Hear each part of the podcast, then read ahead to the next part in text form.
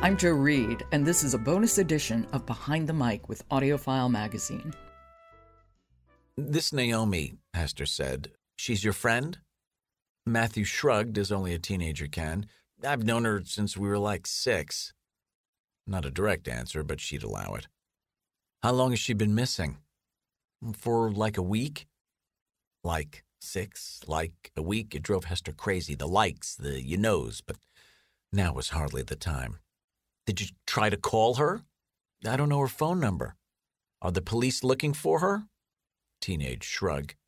Did you talk to her parents? She lives with her dad. Did you speak to her dad? He made a face as though that was the most ridiculous thing imaginable. So, how do you know she's not sick or away on vacation or something? No reply. What makes you think she's missing? You just heard actor Steven Weber reading Harlan Coben's latest book, The Boy from the Woods. Steven Weber has a long resume on stage, screen, and television. He became best known to most people when he played the part of Brian on the television show Wings in the 1990s. Since then, he's appeared in scores of television shows and movies, including Stephen King's Desperation, Brothers and Sisters, NCIS New Orleans, and most recently, playing a stoner grandfather on the series Indebted. His movie career is equally varied, from The Flamingo Kid to Leaving Las Vegas to Crawl Space, to providing the voice in a number of animated films. I'm just touching on the surface of his work. His resume runs on for pages. He's a busy actor who's known to work on multiple projects at the same time. So, how did he begin to record audiobooks and record them fairly regularly with some 40 titles under his belt? What attracted him to the world of audiobooks? I'd always liked the idea of recording. I always have been a fan of um, classic radio, and even growing up, had uh, record albums of all the old shows from Jack Benny to you know Gangbusters and all that stuff, and really, really loved the whole aesthetic of it. The idea of holding a, a cupped hand to your ear or standing next to a big microphone, all that, all that stuff, all that, Foley sound effects. And the beginning of my career, to make ends meet, I somehow fell into doing uh, looping for foreign films and um, replacing dialogue for actors if they were cursing. I had to imitate their voices and uh, and fill in, you know, if they dropped an f bomb, I would have to say fudge or something like that. And so again, that got me more involved in recording, and I can't remember what the first book I did, but um, I just again love the whole idea. It's very basic and very old-fashioned, retro, and I I just love what I'm doing now, sitting in a cool, quiet studio, speaking into a microphone. But then I found doing audiobooks, the more I did them, and I'm and it's happening right now. The more I do them, the more I understand what needs to be done. And of course, I've always been a fan of of audiobooks myself. How do you go about preparing for narrating an audiobook? Unfortunately, the reality is I don't. Um, I have to be candid here. I mostly do cold reads. I know what the book is about. I try to read a summary. And um, if I have the time, I will glance through it to see if I'm going to get in trouble or not. Uh, you know, for instance, if I start a character and then I realize halfway through that that character has had a lisp or has had a, you know a thick Romanian accent, then I I think, ugh, what a schmuck! I should have pre-read it. But frequently, uh, the books I read are are, are lengthy, and uh, since I have a limited attention span, I just I just go for it. I've had some success with this uh, rather lazy method. But on the other hand, I like to think that it provides some spontaneity and there's genuine excitement for me. But the thing about the writing is that it is like a map. When you read, it's following a map and you pretty much know where you're going or know how to how to walk the route, put it that way. So I, I really don't do much preparation. You've narrated a bunch of Harlan Coben's books. Have you My have favorite. you t- talked to him? We actually became friends. I think I actually read um, one of his books on my own, and in the back of the book, there's a um, an email address where one could contact him. So I sent him a fan letter, and he responded to my shock. And I said, My God, I'd love to be able to read one of your books. And so one thing led to another, and I started reading his, his audiobooks. And we have spoken a little bit about the characters. I realize now, having done a bunch of them, that my initial approaches to them probably could have used more preparation. I mean, uh, I would love to go back and re record uh, the first few books uh, the, in the Myron Bolitar series.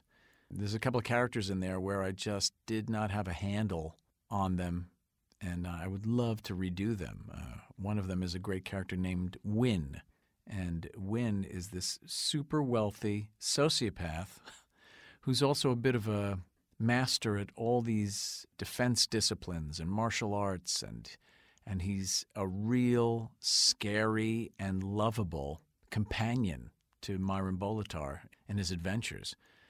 But I rendered him in a kind of a cartoonish, almost uh, Thurston Howell III way. And I, I sometimes I wake up in the middle of the night thinking, oh, what, I do that? I, I should have done it better. But he and I really have not spoken that much about uh, the roles. He seems to be happy with, with what I'm doing, and I'll just, I'll just take that. Now, keeping the voices straight throughout a series, that becomes difficult. Or did you adjust them in the case of Win a little bit as, as you went on? what happens, eh, I I find that they're more or less steady. The opening impressions are a little stronger than what happens gradually later. They, they all seem to uh, become a little more relaxed. Uh, What I found for me, what works for me is that when playing a, a bunch of characters, even in, in one scene, and and I play uh, male characters and female characters and characters with accents and young characters and old characters instead of affecting a broad choice, uh, you know, speaking like this, for instance, I, I, it's supposed to be feminine, but not really. I, I, I just uh, do things uh, with cadence and with uh, a little differences in pitch, in uh, pronunciation to affect a difference that I think expresses the character, the character's gender or age or even size, you know but it can get a little confusing if there are a bunch of characters interacting, especially for a long period of time in one scene or in one chapter. That could be a little challenging. But look, that's the beauty of having great directors and great engineers. We stop and we assess, and we go back and we figure it out and try to make it as clear as possible. I recently listened to the latest one that you did of Coben's The Boy from the Woods, which was exactly what I needed because, you know, sometimes you're obsessively listening to podcasts these days.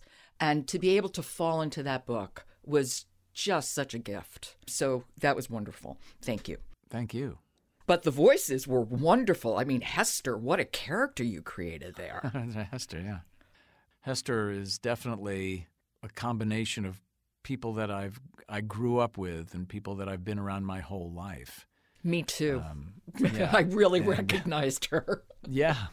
You know, that incredibly strong woman who's been around, but there's still kind of a gooey heart inside, you know, gooey center. She's tough. You don't mess with her. She was a frequent legal expert on cable news, and two nights a week, famed defense attorney Hester Krimstein had her own segment on this very network called Krimstein on Crime. The punch video was already over, and hipster Rick Chad was foaming at the mouth. See? Spittle flew out of his mouth and found a home in his beard. It's clear as day your rich client attacked a homeless man for no reason. You don't know what went on before that tape rolled. It makes no difference. Sure, it does. That's why we have a system of justice, so that vigilantes like you don't irresponsibly call for mob violence against an innocent man. Whoa, nobody said anything about mob violence. Sure, you did. Own it already. You want my client, a father of three with no record, in prison right now. No trial, nothing. Come on, Rick Chad. Let your inner fascist out. You know, that's a funny thing about Harlan's books is that there's so much love in them. There's plenty of intrigue, great action, and and humor too. But man, when characters love each other in his books, it's so meaningful. There's been many times during recording where I'll get choked up, and so will the the engineer or director. We all kind of stop and we comment on it, and we say, "Wow, I love reading his stuff." Yeah, he's he's wonderful, and it's wonderful listening to you read his stuff. Thank you so much. No, not at all. But you know, with Harlan's books and and with others that you've done too, because it's one thing doing the voices, but there's also this narrative through line, you know, that action has to keep moving forward. The pacing and creating tension in the narrative that you need to do as the narrator. Is it instinctual how you how you go about doing that? It's mostly instinctual, but also there's a technical uh, something that I, I learned or rather was taught in college. Uh, there was a great book called The Art of Interpretation uh, that I took as an addendum to my um, my acting, my theater program. I went to State University in New York at Purchase, uh, SUNY Purchase, as it's known. And in my acting class, we studied this book called The Art of Interpretation, which spoke about the the techniques and the challenge of presenting material, literature, even just speeches, motivation speeches, on stage at a lectern uh, in a presentational form. And one of the things was to, I think, match the action as written as much as one can. So years back, I did um, Stephen King's It. Oh yeah, you did. Which has gotten a lot of uh, acclaim, and and one of the things that happened because it's such a long damn book. Uh, was that you begin to fall into the rhythms as he writes. And so during chase scenes, you are out of breath and moving fast. And during the more intimate, quiet scenes, you, you slow down and it becomes more quiet and and close. And so and mostly it's a function of the writing. Again, it's the map that you follow. You just find yourself running when things speed up. But I also realize that I'm I'm learning. I've had the luxury of learning while I'm working. Uh, my early stuff I don't think was paced properly. I was trying to, I was going for clarity rather than uh, more emotional truth. But the more I have done it, uh, the more relaxed I've become, and the more I realize that readers can follow you, as long as you're telling the truth, as long as you're being faithful to the to the word you don't have to be as slow or clear as this, you know, because they can hear people can hear you. I want to go back to Stephen King's It for just one moment. I don't like being scared. And when mm-hmm. I said to my housemate, I'm listening to Stephen King, and he just looked at me and he said, How's that working for you? yeah. Well, I mean, interestingly enough, I did it a long time ago, but I remember doing it, especially when doing Pennywise the clown. I don't know where I was going with that, but, but oh. I let myself go deep and dark and and I tried to do things vocally that do scare me. Uh, that if I ever heard them, I really would just get the hell out of there. That that was really the only time I could say I I kind of uh, contacted a place in myself that, ooh, you know, I'm not sure I wanted to be here too yeah. long. I often listen to audiobooks as I walk my dogs, but with it, I at a certain point, it's just like I'm not listening to this on the night walk at all anymore. yeah. Sorry. No, it's all right. It was good. You were good. My comment about it was you are not afraid to go big. I, I think I needed to. First of all, it's 1,200 pages you know, and a lot of people are familiar with the story, and it's it's Stephen King. You can't you can't shirk. He laughed aloud, the sound of solitary, childish glee, a bright runner in that gray afternoon, as a vagary of the flowing water took his paper boat into a scale model rapids, which had been formed by the break in the tar. The urgent water had cut a channel which ran along the diagonal, and so his boat traveled from one side of Witcham Street to the other, the current carrying it so fast that George had to sprint to keep up with it. Water sprayed out from beneath his galoshes in muddy sheets. Their buckles made a jolly jingling as George Denbrough ran toward his strange death. I'm curious about, as an actor, the difference when it's just your voice and you don't have any physicality to create a character. If you can describe that, I'd, I'd be very curious to hear about that. Hmm. Well, I guess it's it's a little difficult because as an actor you use every facet, uh, every tool in your kit. But when you're confined to having your voice as the only tool, for me it's a little harder to estimate uh, if I'm getting the point across or if I'm expressing something properly. Frequently, I will overdo it, uh, thinking that if I don't have my body in play, then I'd better indicate as such uh, vocally, and that that is often a mistake. I just think it has to do with uh, imagination, and again, my my love of of radio and uh, and voice acting, which dates back to my youth, I think has helped me find a, a reasonable way of, of acting using only my voice. Um, again, it's been a learning experience. I've had to figure out what to do and what not to do. But I, I, I don't know if I could I could list the ingredients of how one does it. One of my favorite uh, readers was Frank Muller, and uh, I I got into him after just hearing his name, really, or, or, or reading his name, and I listened to uh, some Dickens. I listened to um, A Tale of Two Cities that he did, and Moby Dick I listened to, and it's it's incredible. And and he, to me, is the master of of everything that, that I aspire to be in in audio book world. Um, he had great clarity, but wasn't afraid of pace. And also his way of characters, his way of characterizations was very subtle, but absolutely clear and defined. Exactly. The man could tell a story. Yes, and it, and didn't hurt to have this kind of velvety whiskey voice. He had a beautiful voice. That was that was an approximation of it. The toolbox is smaller. You just have your voice, but then again, you have a far greater range of characters you can play. Well, yes, and uh, look, that's that is one of the great beauties of being a voice actor primarily. I know people who do lots of animation and they rarely look like the characters they portray. And to me, that's the, the best definition of what an actor should be. It's the ability to play any character if you can. Uh, it is one of the beauties of being an audio voice actor. And look, doing these books, Harlan's books, and all the other books that I've done, uh, have given me a great opportunity to play to play women, to play Hester. And to play Hester, to play you know feisty Jewish woman, but you know is an ass kicker. To I I don't think I would be up for that role in real life. Well, theater, film, television, there's such collaborative arts. And then you're in a booth recording, and perhaps you're working with a director or an engineer, but basically you're doing it on your own. You're not reacting to somebody, um, or somebody isn't reacting to you.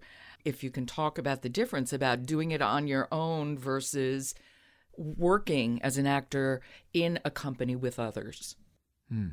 Well, there is a solitary and even meditative aspect to doing audiobooks. You're right, as you describe it. You're sitting in a frequently small booth, separated from uh, another human being by soundproof glass.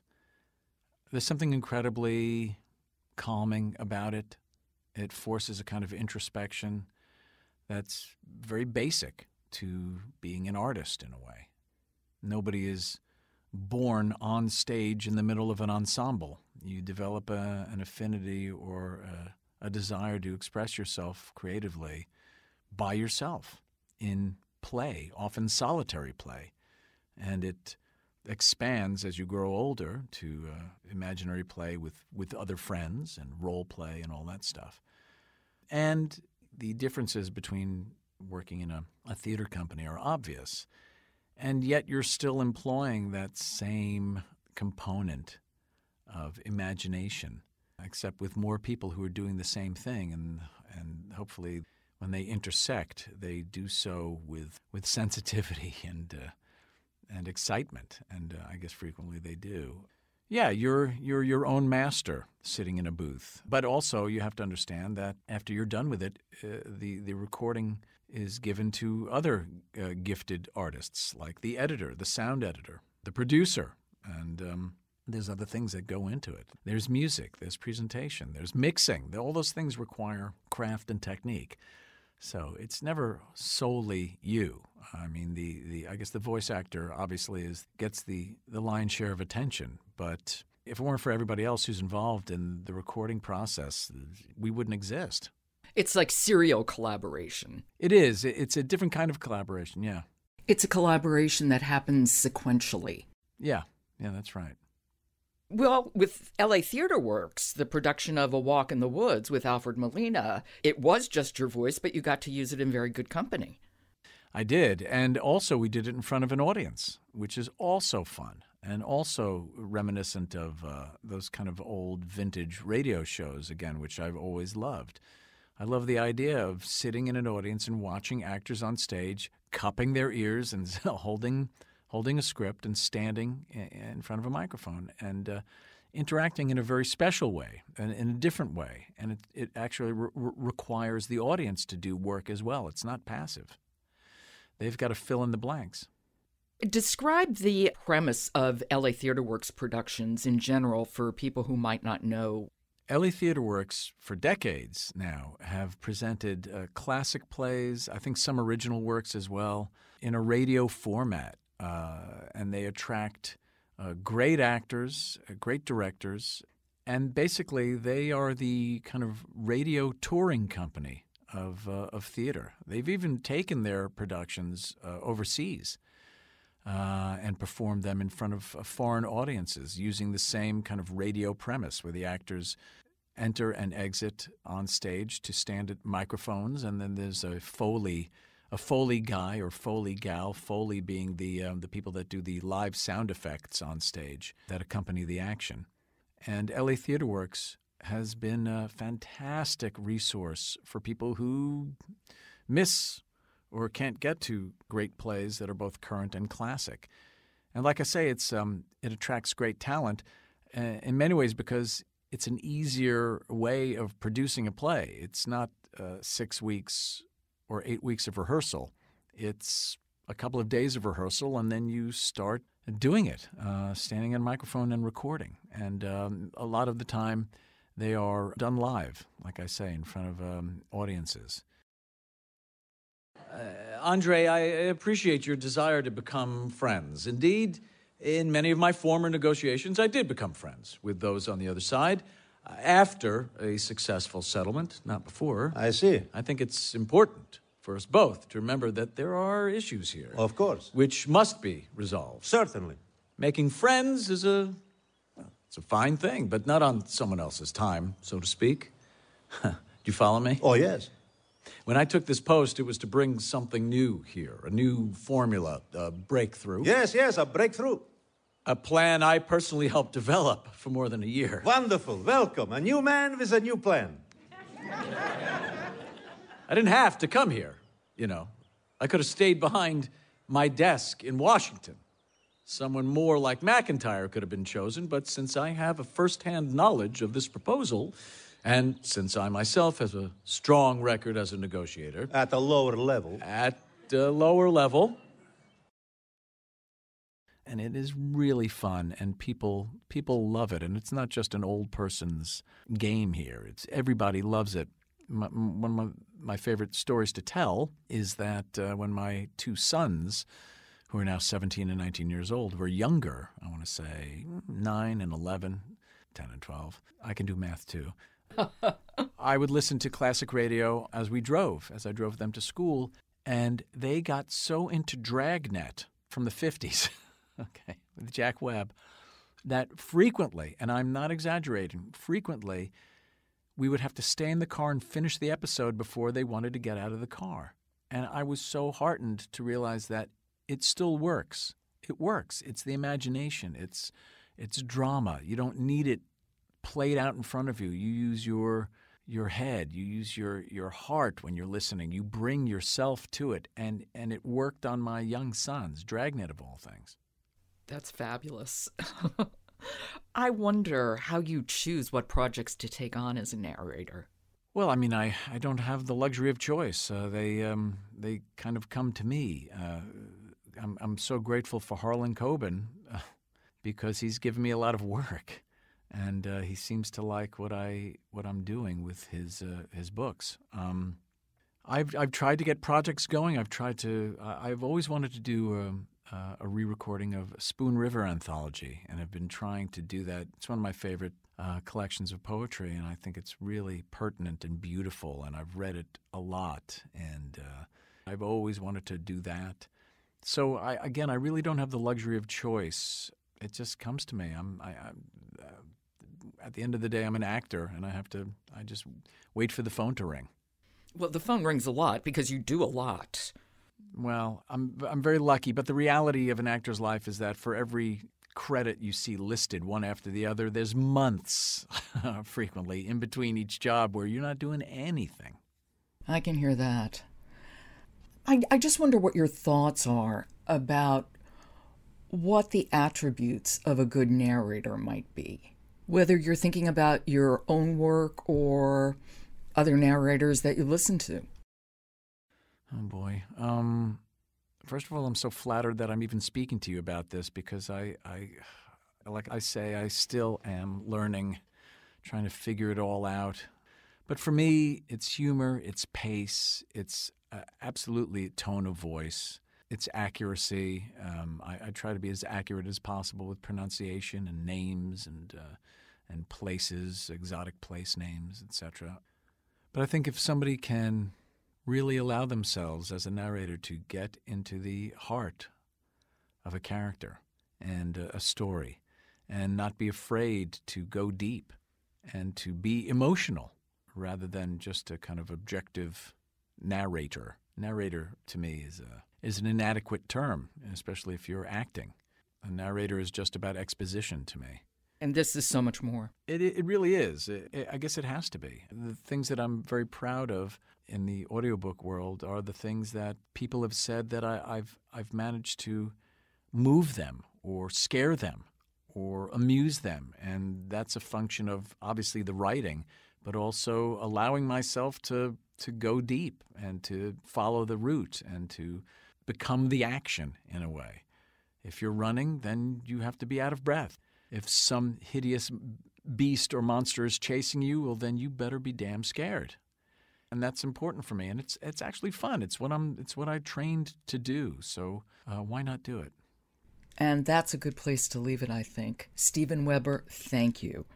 And truly, I want to thank you for the Harlan Coben that you narrate. I'm just falling into it. And as I said, right now, it is exactly what I want to hear. So thank you. No, that's wonderful. He's a, he's just a, a wonderful writer to read and to speak. Um, I encourage anybody who's reading his books to speak them aloud because they are fun. It's really a lot of fun to read. Yes, I can hear that as I listen to your narration of it. Thank you for giving me your time. I really appreciate it. Thank you very much. I really enjoyed it. I did as well. Thank you, Steven. That's actor Steven Weber. You can find reviews for Steven's narration of Harlan Coben, Stephen King, and A Walk in the Woods at audiofilemagazine.com. And subscribe to Behind the Mic wherever you get your podcasts. And then leave us a rating on Apple because it really helps people to find us. This has been a bonus edition of Behind the Mic. I'm Jo Reed. Good listening.